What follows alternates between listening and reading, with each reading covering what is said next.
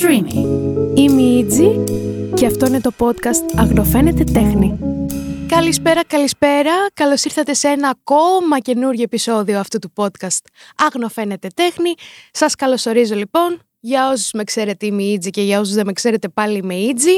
Αρχικά πριν μπούμε στο σημερινό επεισόδιο να σας υπενθυμίσω ότι μπορείτε να το ακούτε στο stream και σε όποια άλλη πλατφόρμα επιθυμείτε καθώς και στο YouTube μπορείτε να το βλέπετε. Και σήμερα λοιπόν Βρίσκομαι εδώ έτσι ευδιάθετη και χαρούμενη όπως πάντα, γιατί όχι, ε, για να συζητήσω για ένα θέμα που νομίζω ότι θα αγγίξει πολλές ψυχές εκεί έξω και θέλω να πω σε αυτό το σημείο ότι καθώς έβαζα σε μια σειρά τις σκέψεις μου για το πώς θα κυλήσει αυτή η ροή του επεισοδίου, ήμουνα όλη την ώρα με ένα αχ, αχ, αχ. Τώρα θα μου πεις γιατί βαριαστενάζεις εσύ; Θα σου πω αμέσως. Γιατί στο σημερινό επεισόδιο θα μιλήσουμε, μάλλον θα βάλουμε μαζί την περίοδο. Την περίοδο, ναι, ναι. Αυτό το πράγμα που συμβαίνει μία φορά το μήνα, την περίοδο και την τέχνη μαζί. Και θα μου πεις πώς γίνεται. Μα γίνεται. Μα το κάνω. Μα το κάνω κάθε μήνα. Μα σκέφτομαι πράγματα γι' αυτό κάθε μέρα. Και εδώ είμαστε να συζητήσουμε κάποια πράγματα, να μοιραστώ μαζί σας κάποιες σκέψεις μου και να ταυτιστούμε λίγο εμείς οι ψυχές που το βιώνουμε αυτό μία φορά το μήνα και να έτσι να μοιραστούμε τον πόνο μας, βρε αδερφέ. Λοιπόν, όσα με ακολουθείτε τέλος πάντων ε, στο Instagram, η δουλειά μου και ας το πούμε η θεματική των έργων μου βασίζεται κυρίως πλέον στον εαυτό μου και με αφορμή τον εαυτό μου οποιοδήποτε άλλος άνθρωπος μπορεί να ταυτιστεί γιατί εκεί πέρα θίγω πράγματα της καθημερινότητας με έναν πολύ αν θέλετε να πούμε απλό τρόπο. Εννοείται φυσικά κάπου θα χώσω και καμία σειρά, καμία ατάκα, γιατί έτσι ξεκίνησα ε, αυτή την πορεία τέλος πάντων και το πήγα παραπέρα μέσω από τις ε, ατάκες, ε, ε την κάλτε pop κουλτούρα ας πούμε. Και μετά σιγά σιγά καθώς σου πέρναγε ο καιρός, λέω ρε φίλε γιατί όχι να μην βάλεις και εσένα εκεί μέσα; Και πώς εσύ αντιλαμβάνεσαι αυτή τη ζωή; Και έτσι λοιπόν σιγά σιγά δεν γινότανε να μην μοιραστώ τον πόνο μου για την περίοδο. Και γιατί όχι, να το κάνω τέχνη τέλος πάντων και να μπορέσω να σας πω όλα αυτά που τραβάω εγώ και άλλος πολλοί κόσμος εκεί έξω με αυτό το θέμα. Αρχικά να πω ότι η περίοδος είναι ένα θέμα στις μέρες μας ακόμα το οποίο είναι ταμπού. Προέρχεται θα έλεγα από σίγουρα μια πατριαρχική κοινωνία και πάρα πολλές ε, γυναίκες, πάρα πολλοί άνθρωποι που το βιώνουν αυτό μπορεί να ντρέπονται και από τη μία εγώ το καταλαβαίνω. Αλλά από την άλλη, όσο περνάει ο καιρός, νιώθω ότι αρχίζω και δεν το καταλαβαίνω. Γιατί είναι ντροπή η περίοδος; Τι είναι το κακό στην περίοδο; σα ίσα είναι κάτι το οποίο θα έπρεπε να μιλάμε. σα ίσα θεωρώ ότι θα έπρεπε να είναι ένα βασικό ε, θέμα συζήτησης που θα πρέπει να υπάρχει από το σπίτι και από το σχολείο. Γιατί εγώ θυμάμαι τον εαυτό μου όταν ήμουν μικρή ε, και με προετοιμάζανε στο σπίτι ότι θα συμβεί αυτό το φυσιολογικό πράγμα που συμβαίνει σε πάρα πολλές γυναίκες στον κόσμο, σε όλες τις γυναίκες βασικά, και τα όντα. Ε, θυμάμαι ότι με πήγαιναν πάρα πολύ από την πλάγια οδό. Χωρίς βέβαια να κατηγορώ, έτσι, αλλά είναι πάρα πολύ λογικό και επόμενο ε, να μου το μεταφέρουν έτσι, γιατί έτσι το είχαν ακούσει. Και μετέπειτα και στο σχολείο. Ε, και έλεγα τι είναι αυτό και δεν σας κρύβω ότι όταν ήμουν στην έκτη δημοτικού και πήγα στην τουαλέτα και ανακάλυψα ότι είχα περίοδο, ένιωσα ντροπή για κάποιο λόγο. Και όταν άρχισα να το συζητάω και ότι πάρα πολλές μαθήτριέ μου είχαν και εκείνες και τα λοιπά, και αλλά ταυτόχρονα όμως το συζητάγαμε έτσι. Με αυτό το τόνο ότι κοίταξε, μου ήρθε περίοδος. Α, όχι. Ε, είμαι στις μέρες μου λέω ότι για να το λένε οι υπόλοιπες σιγά και οι υπόλοιποι, ε, πρέπει και εγώ να το λέω σιγά, γιατί μάλλον δεν πρέπει να ακούγεται. Καθώς λοιπόν μεγάλωνα και μεγαλώνω και ειδικά όταν άρχισα λίγο να το κοιτάω λίγο και πιο βαθιά το θέμα, γιατί η αλήθεια είναι ότι η περίοδος, πέρα από κάτι φυσιολογικό, είναι και κάτι πολύ επίπονο. Άλλες γυναίκες τις επηρεάζει, άλλες δεν τις επηρεάζει. Εμένα με επηρεάζει πάρα πολύ και σωματικά και ψυχικά, γιατί είναι πάρα πολύ λογικό όταν οι ορμόνες σου χορεύουν τσιφτετέλη, σε συνδυασμό με τη μήτρα να χορεύεις τσιφτετέλη. Οπότε να υπάρχουν πόνοι, να υπάρχουν ζαλάδες, να υπάρχουν αναλλαγές στη διάθεση.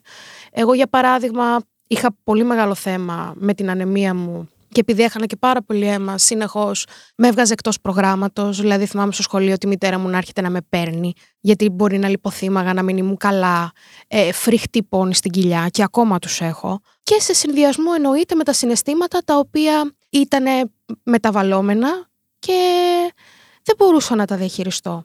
Όπως είπα, μεγαλώνοντας αυτό το πράγμα, άρχισα λίγο να το μελετάω πιο βαθιά και να λέω ρε φίλοι, υπάρχει ψωμί εδώ. Και σε ταυτόχρονα παρατηρώντας λίγο και τον κόσμο, την κοινωνία γύρω από αυτό το κομμάτι, άρχισε να με ενδιαφέρει ακόμα περισσότερο.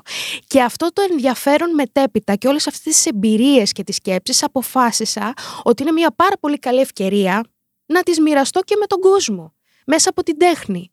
Η αλήθεια είναι ότι ήμουν διστακτική στην αρχή, γιατί λέω, κάτσε, βρισκόμαστε στην Ελλάδα. Πόσο έτοιμο είναι το ελληνικό κοινό; Να δει κάτι τέτοιο, να διαβάσει κάτι τέτοιο. Στην καραντίνα και πιο πριν νομίζω, εγώ γενικότερα έβλεπα πάρα πολλούς creators και εικονογράφους και comic artists του εξωτερικού στο Instagram που η δουλειά τους ήταν τελείως free. Θέλω να πω, μιλάγανε ανοιχτά για πάρα πολλά πράγματα. Περίοδο, σεξ, ε, αγάπες, έρωτες, ε, καθημερινότητα, με πάρα πολύ ανοιχτή γραμμή και με πολύ αυθορμητισμό. Τα παρακολουθούσα λοιπόν αυτά και έλεγα πω πω να έκανα κι εγώ κάτι τέτοιο. Αλλά από την άλλη φοβόμουν πάρα πολύ γιατί όπως είπα δεν ήξερα πώς θα το αγκαλιάσει το ελληνικό community. Οπότε ήμουν διστακτική. Αλλά καθώς πέρναγε ο καιρός και έβλεπα σιγά σιγά ότι πάρα πολλοί καλλιτέχνες ανά τον κόσμο άρχισαν να μοιράζονται με αυτή τη, αυτή τη ματιά ακόμα πιο ανοιχτά, λέω κάτσε, μήπως είναι καιρός και εδώ λίγο να αρχίσουμε να μιλάμε για αυτά τα πράγματα. Και κάπως έτσι λοιπόν έπεσε το μάτι μου, όχι για, για την ακρίβεια, την ήξερα αυτή την καλλιτέχνηδα, απλά όταν έκανα αυτές τις σκέψεις μου ήρθε ακόμα πιο έντονο στο μυαλό η δουλειά της. Εγώ λοιπόν πριν ξεκινήσω ήμουν επηρεασμένη πάρα πολύ από μια καλλιτέχνηδα η οποία έκανε animation ε, που λέγεται Weird Helga, το όνομα εντάξει εγώ, και τέλος πάντων ε, και εκείνη μέσα από το avatar της, ας το πούμε, μέσα από την προσωπικότητά της, δεν είχε δείξει το πρόσωπό της και δεν έχει δείξει το πρόσωπό της ποτέ. Μέσα από το animation που φτιάχνει, θίγει πράγματα της καθημερινότητας όσο πιο ρεαλιστικά, ομά και χιουμοριστικά γίνεται. Δηλαδή, είναι εκείνη, είναι η Χέλγα με την αδερφή της, τη μάνα της, το σκυλάκι της, έχει ένα παγκ και μέσα από αυτούς τους χαρακτήρες τους υπαρκτούς μεταφέρει στο κοινό υπαρκτές καθημερινές καταστάσεις. Δηλαδή, όχι περίοδο, ε, σκέψεις που φοβόμαστε να πούμε, ε, ακόμα μοιράζεται και απενεχοποιεί ας πούμε τη σχέση μας με την τουαλέτα. Γιατί ακόμα το έχουμε πάρα πολύ σαν ταμπού ότι, για παράδειγμα, οι γυναίκες τι κάνουν, κλάνουν αστερόσκονη. Ε, όχι, προφανώς είναι άνθρωποι και οι γυναίκες, για παράδειγμα. Οι, οι άντρες δεν. Όπως έχουμε στο μυαλό μας ότι μόνο για την τουαλέτα πάνε, ξέρω εγώ, τυρόπιτα με μίλκο το πρωί. Όχι, υπάρχουν και άλλα πράγματα που κάνουν οι άντρες, προφανώς. Γιατί είναι άνθρωποι. Βέβαια, η αλήθεια είναι ότι τα μεταφέρει με ένα πολύ αφιλτράριστο τρόπο. Που αυτό στην αρχή μπορεί να σου κλωτσίσεις εισαγωγικά και να λες, Ιου. Αλλά απ' την άλλη λες, ναι, αλλά αυτό είναι τόσο οικείο. Γιατί το κάνω κι εγώ. Ε, και έτσι λοιπόν μέσα από τη Χέλγα, σιγά σιγά άρχισα να οραματίζομαι κάτι τέτοιο να γίνεται και εδώ. Με πολύ διστακτικό τρόπο στην αρχή έτσι. Και με αυτά και με αυτά και με τα πολλά και τα λίγα, κάποια στιγμή λέω δεν κάνω το πρώτο έργο για την περίοδο. Τώρα να σου πω την αλήθεια, δεν θυμάμαι ποιο ήταν, θα σας πω ψέματα, ντροπή μου, αλλά θυμάμαι τις αντιδράσεις του κοινού στο πρώτο σκίτσο για την περίοδο.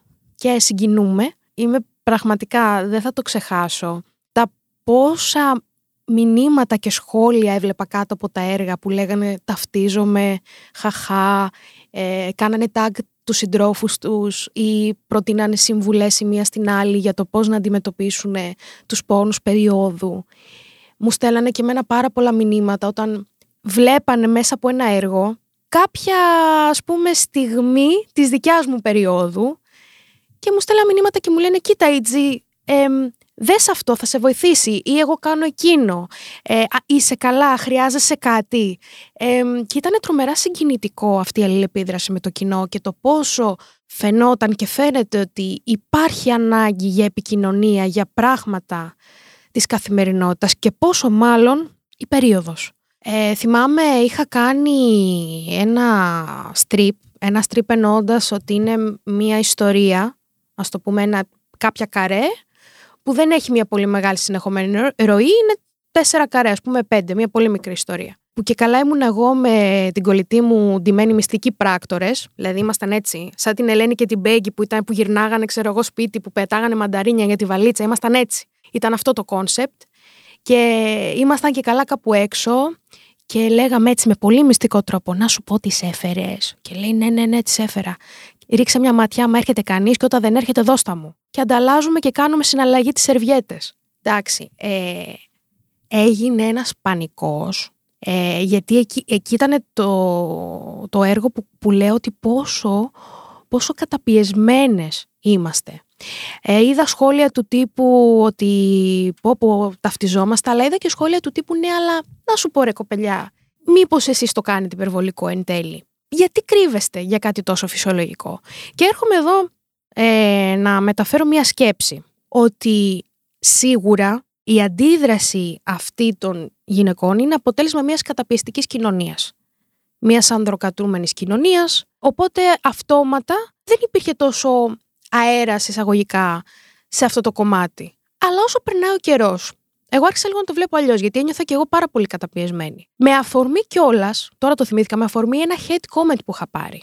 Που μου έλεγε, Μα καλά, ρε παιδί μου, τώρα εσύ κάθεσαι και κλαίγεσαι για την περίοδο. Δεν υπάρχουν πιο σημαντικά πράγματα στον κόσμο. Γι' αυτό κλαίγεσαι. Τι είσαι δηλαδή; Είσαι η πρώτη που έχεις περίοδο και κλαίγεσαι. Και κάθεσα φίλε στον καναπέ και σκέφτηκα, όντως φίλε, έχει δίκιο. Ναι, υπάρχουν πιο σοβαρά πράγματα. Αλλά τι θέλω να πω. Άρχισα να βλέπω τα πράγματα με μία άλλη ματιά. Με αφορμή αυτό άρχισα να πενεχοποιώ λίγο την περίοδο. Ναι.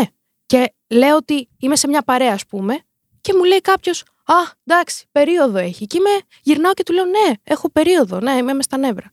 Sorry, έχω περίοδο. Ε, και νομίζω ότι να αρχίζουμε να το επικοινωνούμε και να λέμε ανοιχτά ότι ξέρεις κάτι. Ναι, έχω θέμα. Ε, πονάω. Ε, δεν είμαι πολύ καλά. Ε, σου ζητώ συγγνώμη γι' αυτό, αλλά είμαι, είμαι λίγο ευάλωτη αυτές τις μέρες. Αν εμείς σε αυτή τη φάση που βρισκόμαστε τώρα που αρχίζουμε και το μιλάμε και το επικοινωνούμε και ανοιγόμαστε, κλεινόμαστε κι άλλο, νομίζω ότι δεν θα πάμε παραπέρα. Μου είχε στείλει μήνυμα μια κοπέλα και μου είχε πει ότι ρε εσύ, δεν είναι λίγο περίεργα τα σκίτσα σου για την περίοδο. Δεν είναι λίγο υποτιμητικά δεν αναπαράγεις αυτό το στερεότυπο που λένε να έχει περίοδο. Στην πρώτη μου σκέψη λέω ναι, ίσως να το έκανα, αλλά μετά σκέφτομαι ότι είναι κακό να πω ότι έχω περίοδο. Άρα αυτόματα δηλαδή το να κάνω ένα αστείο για κάτι που περνάω εγώ και αυτοσαρκάζομαι με αυτό, γιατί είναι ντροπή. Άρα στα μάτια μας ακόμα, εμείς οι ίδιοι το θεωρούμε ταμπού, που ξαναλέω είναι απόλυτα δικαιολογημένο. Είναι απόλυτα δικαιολογημένο να έχει περαστεί ως ταμπού. Αλλά νιώθω ότι Εάν εμείς πρώτα μιλάμε για ένα τέτοιο θέμα με αυτοσαρκασμό, δεν έχει το δικαίωμα να μας πει κανείς τίποτα.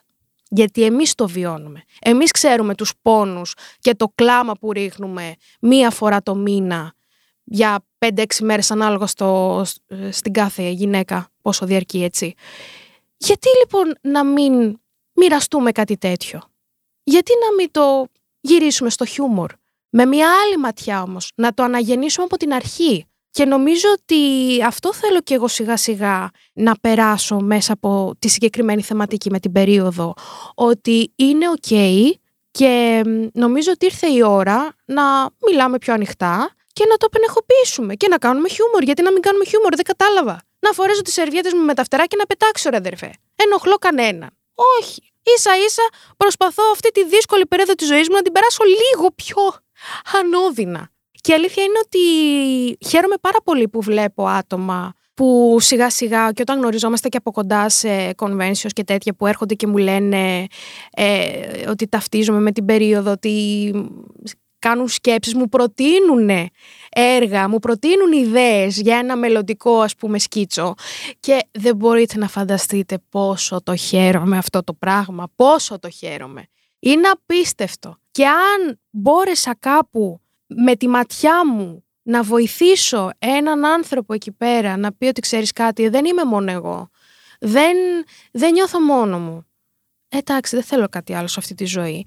Και να πω την αλήθεια, γυρνάω λίγο πίσω το χρόνο τότε που καθόμουν και σκεφτόμουν για τη θεματική με την περίοδο και σκέφτομαι τώρα τι γίνεται με αυτό το κομμάτι που εν τέλει το έθιξα και δεν φοβήθηκα και είμαι πάρα πολύ proud και θέλω να προτρέψω και τα υπόλοιπα άτομα ε, να αρχίσουμε σιγά σιγά να, να μιλάμε για αυτά τα θέματα και να μην φοβόμαστε και νομίζω ότι η τέχνη είναι ένα κομμάτι που μπορεί να μας οδηγήσει σε πιο ανέμελους δρόμους. Γιατί μην ξεχνάμε, όπως έχω πει, η τέχνη είναι ζωή και η ζωή είναι τέχνη, παιδιά. Η ζωή έχει και τα πάνω της και τα κάτω της και η τέχνη βρίσκεται εδώ για να μας το μεταφέρει αυτό. Και νομίζω ότι ειδικά σε αυτή τις, τις δύσκολες περιόδους που βιώνουμε, όταν ερχόμαστε κοντά και επικοινωνούμε μέσω, με μέσα από που προέρχονται, ρε παιδί μου, από πιο εναλλακτικές οδούς, πιο ελεύθερες, μόνο καλύτεροι θα γινόμαστε και νομίζω ότι θα ερχόμαστε όλοι και πιο κοντά. Νομίζω ότι το σημερινό επεισόδιο μπορεί να μην ήταν τόσο μεγάλο, αλλά αυτά που ήθελα να πω τα είπα και είμαι πάρα πολύ χαρούμενη και ελπίζω κάποιο από εσάς εκεί έξω να μένιωσε έστω και λίγο.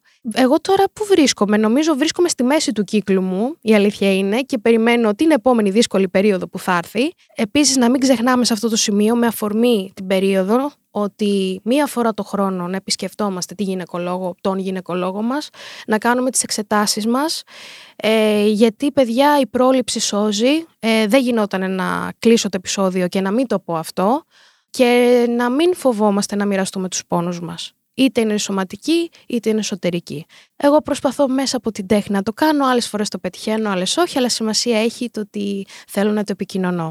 Αυτά λοιπόν για σήμερα, ελπίζω να σας άρεσε. Όπως σας είπα στην αρχή του επεισοδίου, μπορείτε να ακούτε ε, το podcast στην πλατφόρμα του stream και σε όποια άλλη φυσικά επιθυμείτε. Μέχρι την επόμενη φορά, περίοδος και τέχνη λοιπόν, να είστε καλά, να περνάτε όμορφα, να αγκαλιάζετε τον εαυτό σας το βράδυ πριν κοιμηθείτε και τα λέμε λοιπόν. Φιλιά πολλά ψυχούλες μου.